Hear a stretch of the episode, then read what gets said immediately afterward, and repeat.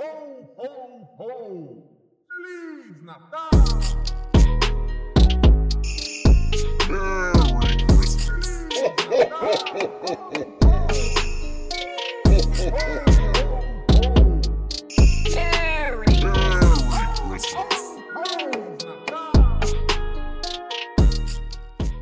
31 dias de Natal com Iradex. Hoje eu vi um filme da franquia Guerra nas Estrelas. Caso você não conheça, Guerra nas Estrelas é uma série de filmes que eu acho que nem se eu quisesse dava pra explicar rapidamente o que é Star Wars. Essa propriedade intelectual vai significar coisas bem diferentes dependendo do momento em que você foi apresentado a ela. Mas para quem não lembra, Star Wars recentemente foi completamente arruinada pelo diretor J.J. Abrams, pouco tempo depois dela ser redimida pelo diretor J.J. Abrams. E isso aconteceu depois de muito tempo, desde que a franquia foi arruinada pela primeira vez, nas mãos do diretor George Lucas. Como todos bem sabem, ele falhou em recuperar a magia criada originalmente pelo diretor George Lucas. Mas antes de ser tantas coisas, Star Wars já foi um dia somente isso. Guerra nas Estrelas. Um filme lançado em 1977 e que no ano seguinte ganhou sua primeira sequência, The Star Wars Holiday Special.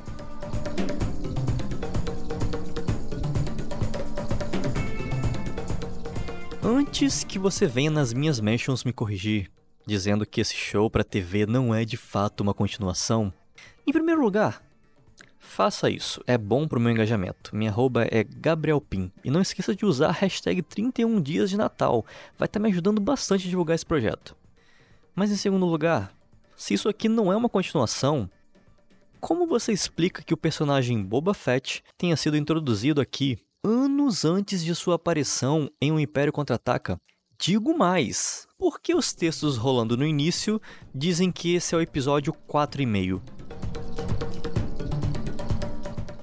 Essa informação é importante, então eu vou repetir. Depois do sucesso do primeiro filme, o George Lucas já estava chamando esse especial de episódio 4,5, ou seja, prometendo que o filme do ano anterior teria pelo menos três capítulos predecessores, além das duas continuações que já estavam sendo gravadas. Sim, o especial de Natal confirmou a existência do episódio 3 25 anos antes do lançamento do episódio 1. Hum, Mas enfim, você não espera mesmo que eu acredite que essa produção, de baixíssimo orçamento exibida na televisão uma única vez, nunca mais reprisada ou vendida de forma oficial, essa produção não merece a mesma consideração que o resto dos filmes dessa franquia?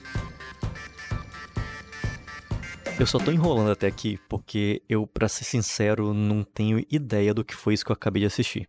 Junto da versão que eu consegui baixar, veio uma outra, registrada por fãs, que removia todas as partes não importantes da história, para tentar deixar a experiência um pouco menos bizarra. Nessa versão sobraram 30 minutos das quase duas horas. Nela acontece o seguinte: Enquanto Han e Chewie tentam fugir da perseguição do Império, a família do Wookiee espera ele para que possam celebrar o Festival da Vida. Seu pai Ichi, sua esposa Mala e seu filho Lampi conversam pelo Zoom com amigos. Eles também são ajudados por um velho desconhecido a se esconder dos Stormtroopers, até que os nossos heróis chegam para salvar o dia. Essa é literalmente toda a história. Então, na casa do Chewbacca acontecem várias outras cenas para ocupar o tempo que sobra entre essas ceninhas de história. Por exemplo, a mãe prepara uma receita explicada por uma Ana Maria Braga Drag Queen. O filho assiste uma apresentação do Circo de Soleil na sala da casa.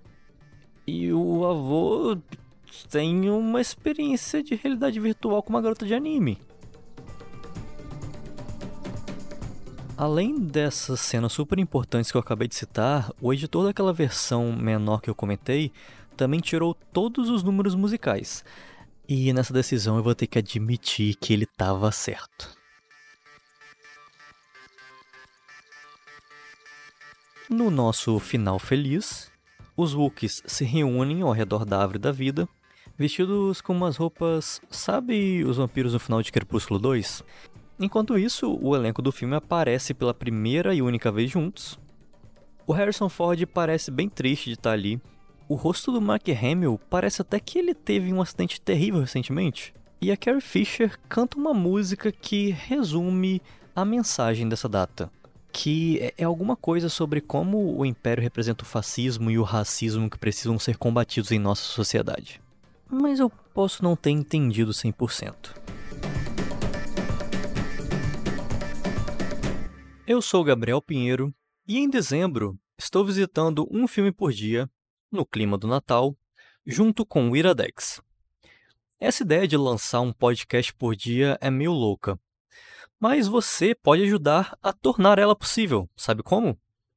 Compartilhando seus episódios favoritos nas redes sociais e avisando seus amigos que o 31 Dias de Natal já está rolando.